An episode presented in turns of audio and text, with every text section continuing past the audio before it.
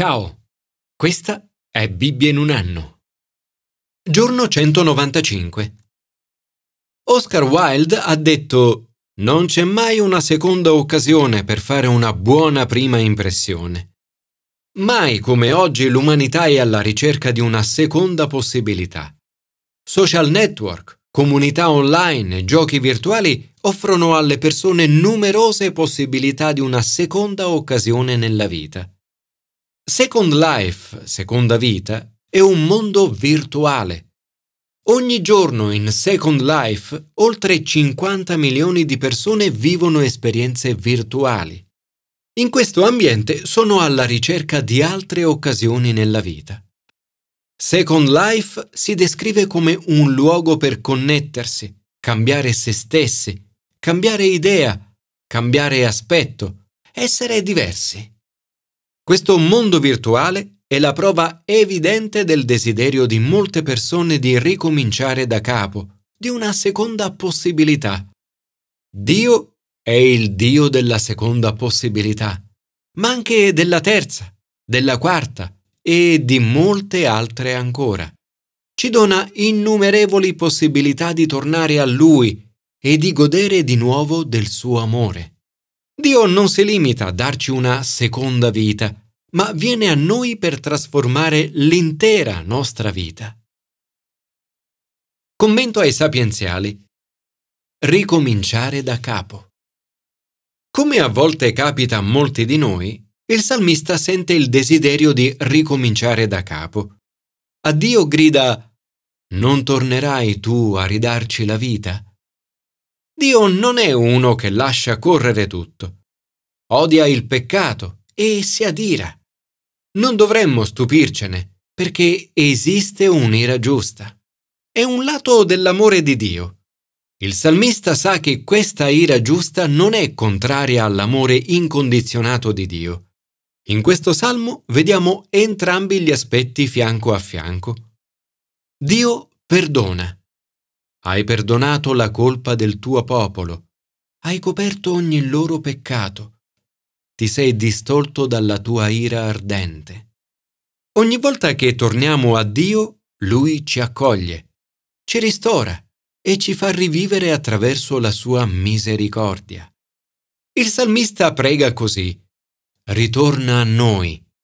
Non tornerai tu a ridarci la vita? Signore, Grazie perché ci doni così tante possibilità. Risvegliaci e donaci vita nuova perché possiamo ritornare a gioire solo in te. Commento al Nuovo Testamento. Un cambiamento di vita radicale. Dio ti ama, vuole il meglio per te. Non vuole che ti faccia del male e che rovini la tua vita. Mentre giudichi l'altro, condanni te stesso. La ricchezza della sua bontà, della sua clemenza e della sua magnanimità, la bontà di Dio ti spinge alla conversione. Paolo parla della collera di Dio. Si tratta dell'ira amorevole e giusta di Dio contro il peccato. Ma Paolo non inizia il suo discorso parlando della collera di Dio ma della ricchezza della sua bontà, della sua clemenza e della sua magnanimità. Dio è amore. La sua ira è l'ultima risorsa contro coloro che per ribellione disobbediscono alla verità e obbediscono all'ingiustizia. Dio ama tutti. Egli non fa preferenza. Ama sia il giudeo che il gentile. Dio è imparziale è un giudice giusto. Tutti noi abbiamo peccato e non abbiamo scuse. Mentre giudichi l'altro, condanni te stesso. Tu che giudichi, infatti, fai le medesime cose. È così facile giudicare gli altri per cose che facciamo anche noi. Di noi tendiamo a guardare solo gli aspetti positivi e degli altri ad osservare tutto attraverso una lente di ingrandimento. Chi giudica si concentra su ciò che non va negli altri, invece che su ciò che è giusto.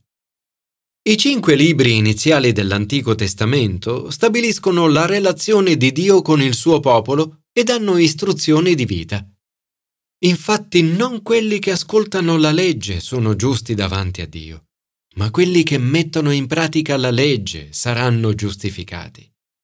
Quindi tutti noi saremo giudicati in base a ciò che conosciamo. Per alcuni sarà la legge di Dio, per altri la propria coscienza. Quanto la legge esige è scritto nei loro cuori, come risulta dalla testimonianza della loro coscienza e dai loro stessi ragionamenti, che ora li accusano, ora li difendono. Tutti abbiamo bisogno di pentirci. La bontà di Dio ci aiuta proprio in questo. Quando ci pentiamo e ci rivolgiamo a Dio, riceviamo un'altra possibilità, la possibilità di una nuova vita. Ma pentirsi non significa solo allontanarsi dal peccato, ma anche rivolgersi a Dio. Signore, perdonami per tutte le volte in cui giudico gli altri.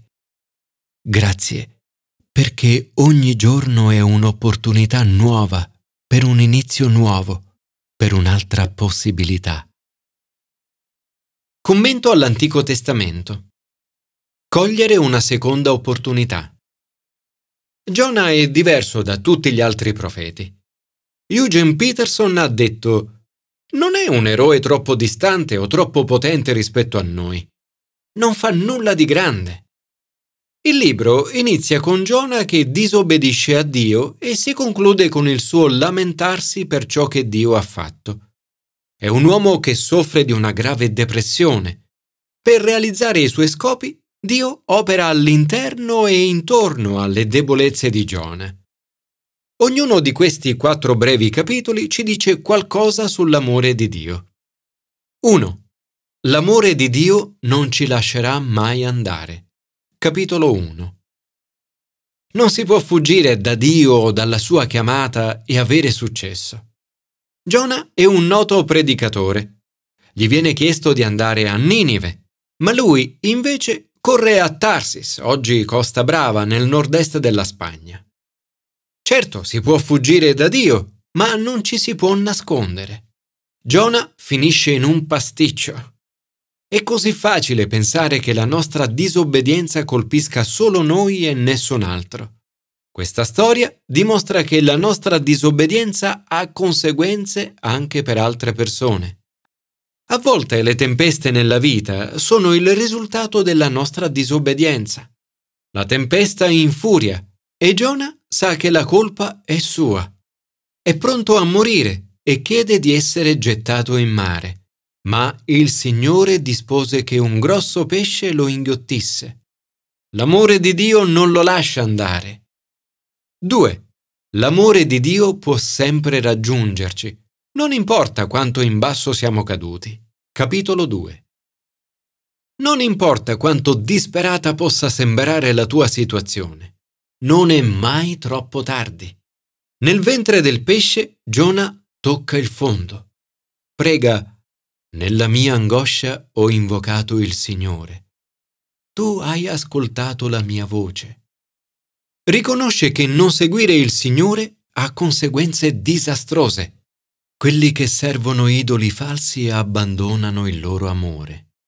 È così facile riporre la nostra fiducia in qualcosa di diverso da Dio.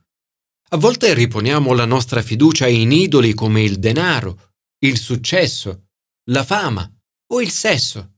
Tutto ciò che ci allontana da Dio ci impedisce di ricevere la grazia che ci è stata donata. Tuttavia, se ritorniamo a Lui, non c'è situazione così grave da cui Dio non possa salvarci. 3. L'amore di Dio ci dona un'altra possibilità. Capitolo 3. Insistentemente Dio dona a Giona una seconda possibilità e quando Giona accetta, tutto cambia. Un gesto che avrà un impatto di eternità sulla vita di molte persone. Il Signore si rivolge a Giona una seconda volta. Dice, alzati, va a Ninive, la grande città, e annuncia loro quanto ti dico.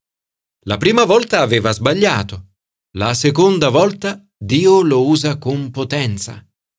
Dio dona una seconda possibilità non solo a Giona, ma anche alla città di Ninive. Ninive è una grande città con più di 120.000 persone. Giona condivide il suo messaggio alla città ed il popolo si pente e crede. Lo stesso re inizia a credere. Un risveglio incredibile. Grazie alla predicazione di una persona, migliaia di persone vengono salvate. 4. L'amore di Dio si estende a tutte le sue creature. Capitolo 4. Dio ama tutti e vuole essere misericordioso con ogni persona, città e nazione della terra. Dopo il successo della sua missione, Giona cade in una nuova profonda depressione. Si sente arrabbiato con Dio. A differenza di Dio che è misericordioso e pietoso, lento all'ira, di grande amore e che si ravvede riguardo al male minacciato, si dimostra facilmente irritabile. Giona si arrabbia perché gli abitanti di Ninive si pentono. Sebbene siano crudeli oppressori, dediti alla stregoneria, alla tortura, all'avidità e alla prostituzione, si pentono e Dio li perdona. Anche oggi per molte persone è difficile accettare il fatto che Dio perdoni persone malvagie che alla fine si pentono. Dio manda a Giona un aiuto concreto. Fa crescere una pianta per fare ombra sulla sua testa e liberarlo dal suo male. Lui ne è entusiasta, ma poi Dio la fa morire e Giona ci rimane male. Dio dimostra a Giona che come quella pianta era preziosa per lui, tanto più quelle persone di Ninive sono preziose ai suoi occhi. La sua misericordia è grande ed è per tutti. Misericordia significa essere gentili e buoni con tutti, anche con le persone che non se lo meritano. Attraverso Gesù Cristo, Dio estende la sua misericordia a tutti, anche a me e a te la sua misericordia è inesauribile.